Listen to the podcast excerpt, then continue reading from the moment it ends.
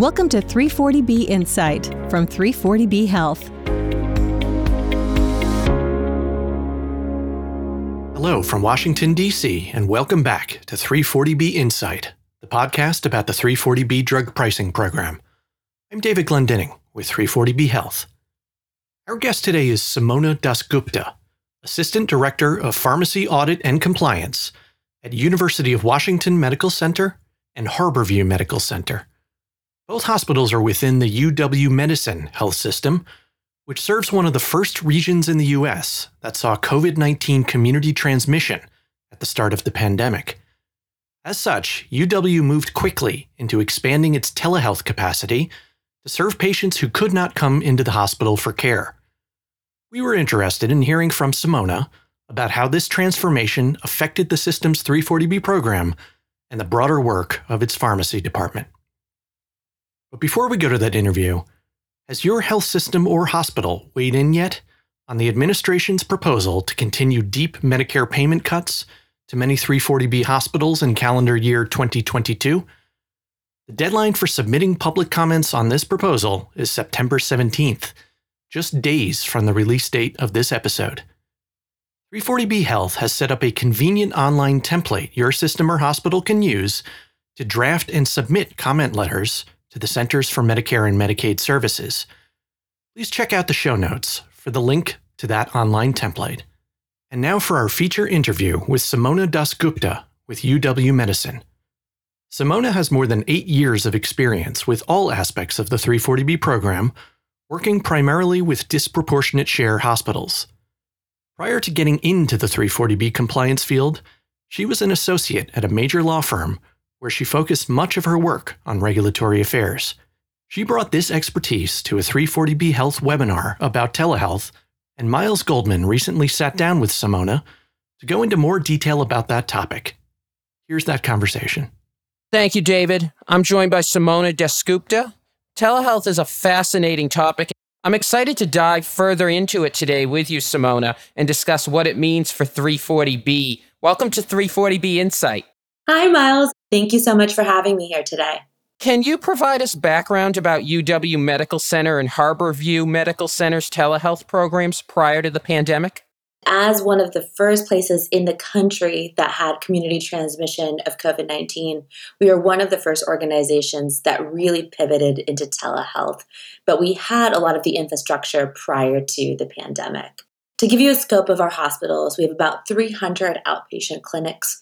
We have four acute care hospitals and a partnership with a local cancer hospital and a children's hospital as well. We've been relying on telehealth in kind of building out our program and reaching a lot of our underserved communities. We are localized and supportive of patients who are in multiple states and have difficulties in terms of transportation to get to the medical center, especially for specialty care.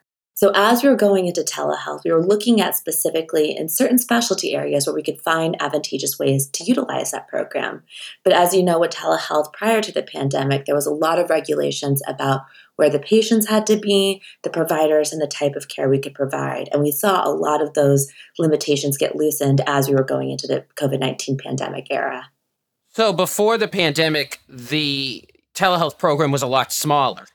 Absolutely. We were really looking at specific providers and specific clinics. So, specifically, one for wound care. We were seeing patients that were coming into the provider care um, with significant burns or in treatments. And that was one way that our providers were utilizing care because of the availability of video and telehealth. We were seeing it some in dermatology as well, but it was much more specialized and much more nuanced compared to what our current program is and where it is today.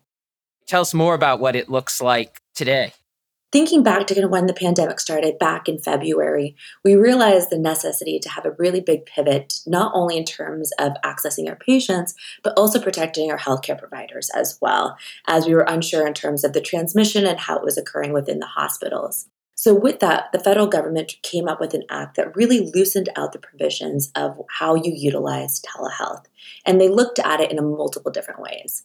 One, they looked at what type of practitioners can be providing telehealth. Mostly was focused on physicians, but post pandemic, you were looking at non physician practitioners. So, occupational therapists, vocational, pharmacists that could provide these telehealth services. Second, they took a look at of where is the originating site for the patient. Before, it was mostly focused on rural or underserved communities. They expanded out where the originating site could be and really focused on the patient's home to make sure that the patients could be there and seek care where they were closely resided, especially during the pandemic. CMS had also allowed telehealth to be for COVID 19 treatment. But what Department of Health and Human Services did is they expanded out to other treatments outside of COVID 19. So we really saw a cross specialty availability that was available for our practitioners and for our providers. They also changed in terms of who was an eligible patient for telehealth. Before, it had to be a patient who had been seen in the last three years, but now they expanded it out to new patients as well. So we really saw a whole spectrum of patients who could now access these telehealth services. And finally, they changed in technology. Before, it always has to be HIPAA compliant, but there was limitations in terms of computers, but now they also expanded out to patients' personal phones and tablets. So now we have telehealth services in oncology, in primary care, in specialty pharmacy, in anticoagulation. So we've really seen a wide swath of router telehealth services that we're able to provide to our patients. Thank you for the uh, overview. Can you tell us a little bit more about the specific benefits patients and providers have been reporting?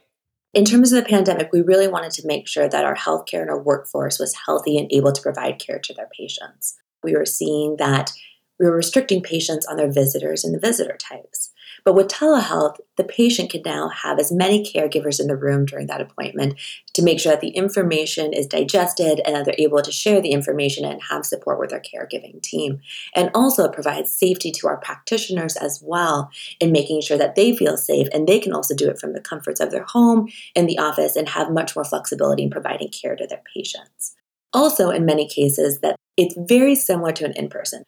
And given where we're located and the types of facilities that we have as a level one trauma center and a multidisciplinary and specialty care, especially with tertiary care that we provide to our patients, we see patients from localities that are local, multi state, and even across the country. And now patients are able to access their care in multi states as well without having the travel or the burden to be able to come into the Northwest to seek their care. So we've seen a lot of patient satisfaction of being able to come in as well.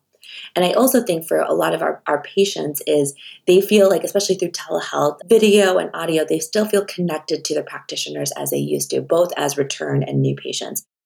Let's turn our attention a little bit more to how this all relates to 340B. Prior to the pandemic, what were some of the overall 340B considerations that you were focused on when operating telehealth? When we were thinking of, of telehealth, in many cases, telehealth was a type of encounter or type of way to see a visit in an actual clinic. You would have the wound care and you would have in person visits, phone visits, and telehealth visits. So we use it as a separate encounter type, but we wanted to make sure that they show the responsibility of care similar to the way a patient would come in person. So the documentation expectations were reviewed by our auditors to make sure that they show the responsibility of care, that they were billed appropriately depending on the payer coverages, making sure that the patient and the provider had an existing relationship. So we had a little bit more detailed eyes in terms of 340B compliance. Also, in terms of our contract pharmacy relationships, as we were looking at encounter types that were eligible and what to send over to our third party administrators, we had to make sure we had an encounter type that captured telehealth to understand it was an eligible encounter type and show the relation so we could follow through the logic to make sure we could get those 340B prescriptions captured in our internal pharmacies and our contract pharmacies as well. You mentioned earlier that Washington state was one of the first places in the US to see COVID 19 cases. Can you describe your hospital's transitions to a greater reliance on telehealth? I think a lot of the times, especially when we saw the legislations pass that provided the flexibilities, we had a ton of interest from a lot of our patients and a lot of our clinics about how do I access care and how do I provide care to our patients. So, with the Joint Commission, they said that anybody who was credentialed or privileged to the hospital could provide telehealth services.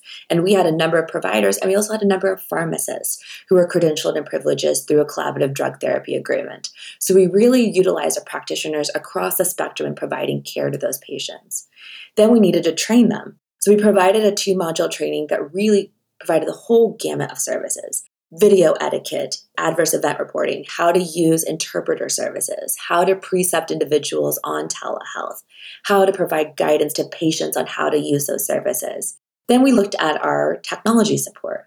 We had to make sure we had technology that was video enabled, microphone enabled to make sure our practitioners had the service. We had to make sure we had internet bandwidth to make sure that we could support everyone using video conferencing to be able to reach out to their patients, and that we had enough computers and stations and support staff to be able to help. Then we also looked at scheduling. We also wanted to make sure we had longer first visits to anticipate any potential technology issues, whether it's with the patient or the practitioner, and working through to make sure that the patient had a great service line and didn't feel like their care was cut short because of technology issues as well. We also created a hotline specifically for patients to make sure that patients had a resource to make sure that they could download the services, understand the HIPAA compliant technology, and make sure they could test anything prior to their appointment or at their appointment to make sure that they had services that were available to them. You mentioned about pharmacists having the ability to prescribe through telehealth. Is that unique to Washington state? So it's not necessarily unique to Washington state, but there are other states that have a collaborative drug therapy agreement. And what that allows for is for prescribers to delegate prescription authority to one or multiple pharmacists within a certain specialty. So, for example, we have collaborative drug therapy agreements that require for anticoagulation, we have it specifically for diabetes management, we have it for primary care. And within that, the pharmacists are have independent prescription authority. So they're able to look at whether it's drug therapies, lab values, adjustment in therapies, new therapy indications, and are able to prescribe that to the patients. And what we've seen really valuable in telemedicine is that pharmacists are really able to see the patients in their home.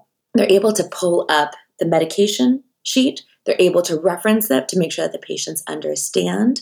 They're able to see the patient in their home preparing their injections. I'm able to provide direct feedback.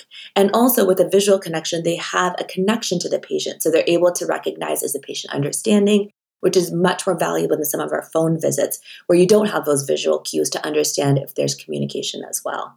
Also, we have interpreter services that are able to join into the conversation to help the patient make sure that they are understanding the therapies and making sure that they have answered any questions that they may have especially with patients, it's really their communities that can help support them in their care. So it's great to be able to see parents, children, other loved ones who can be part of those appointments and provide a supportive environment as well.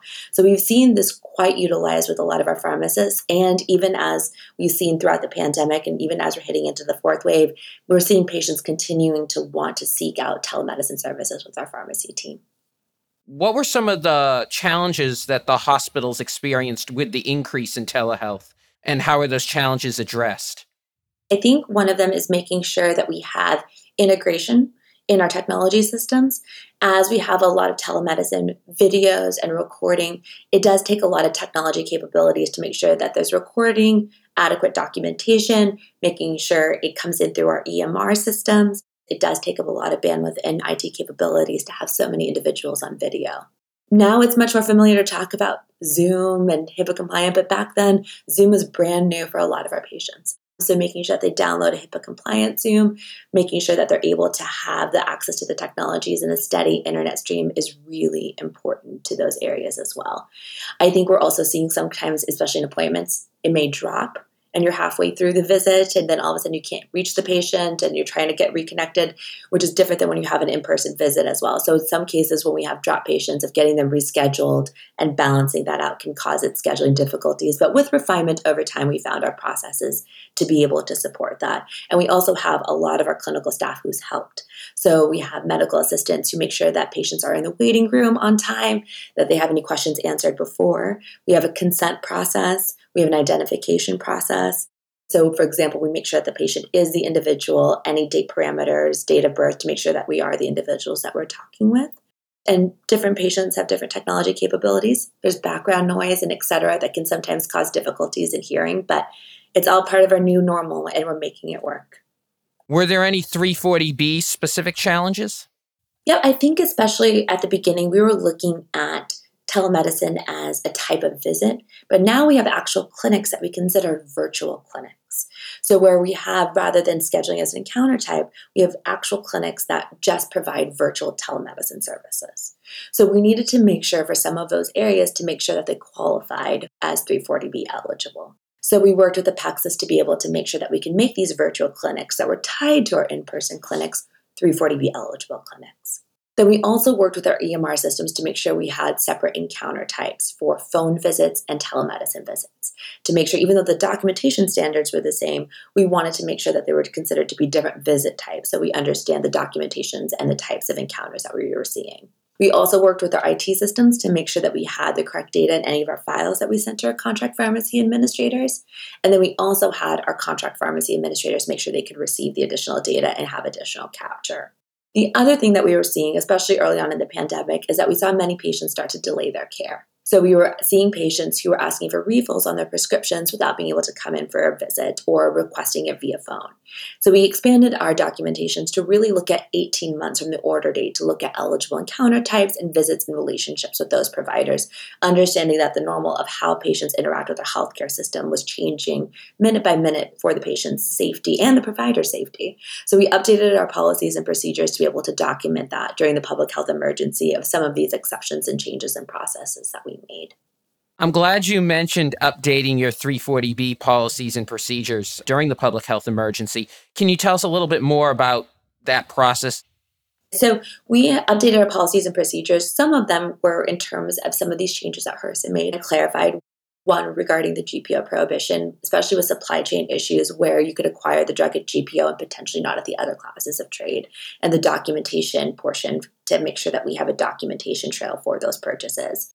We also provided an exception for abbreviated medical records. We were seeing that sometimes our providers were going into communities during emergencies, especially during COVID protocols and changes and regimens and therapies. So they had sometimes abbreviated records that they would additionally put in additional documentation at a later date. So we did have policies for abbreviated records or paper records that were put in, and especially in some of these remote clinics where the patients weren't directly interacting with our healthcare system, but it was our healthcare providers that were going out into the community. We also look at our encounter types. So, even though telemedicine is a different modality, the type of care is very similar, if not exactly the same as in person care. So, we really saw the documentation mirror in many cases of what an in person visit was and are you hoping these flexibilities continue when the pandemic ends? Absolutely, because I think telehealth is really here to stay. I think we're going to see a subset of our patients who are going to continue using telehealth as a modality to be able to seek their care, not only from physicians, but from other non physician practitioners, including pharmacists, who are able to prescribe. I'm hoping as we kind of continue on, whether it's lending phones or technology to patients who may not have access to it, so they can use telemedicine, has been one area that we've been taking a look at, or providing communities and shelters or areas where patients can use that across the board as a communal source. I think there will be some long term strategies that we'll work with our community partners to develop to make sure that we can make sure for those who want to access telehealth have the resources in order to do so. But one change we're seeing, especially recently, is that, especially for out of state, we had a lot of emergency waivers that allowed telemedicine to be able to be used for out of state patients. But we're seeing those to start to constrict, where those are not being renewed or those are no longer in place. So it's limiting the way our telemedicine is really now focused on Washington state patients and providing limits to our out of state patients. So I'm hoping that as, as we continue to look at telemedicine as a long term strategy, we can see how we can use telemedicine to be able to better serve our out of state patients and these types of waivers for practitioners in those communities as well. Have you heard any specific feedback from patients about just their overall satisfaction levels they've experienced from going through telehealth? I think what we're seeing a lot is about 85 to 90% of patients who are offered telehealth accept telehealth, which I think is a real clear indication for those individuals who want telehealth as a modality of services are using that methodology and finding it to be an effective tool. I think especially what we're seeing is for some of those patients who have to travel a long ways, they're coming into the labs, they're getting their values, getting check ins on a much more scheduled and much more regulatory basis. But one of the metrics that we're taking a look at is whether telehealth is corresponding and relating to increased medication adherence.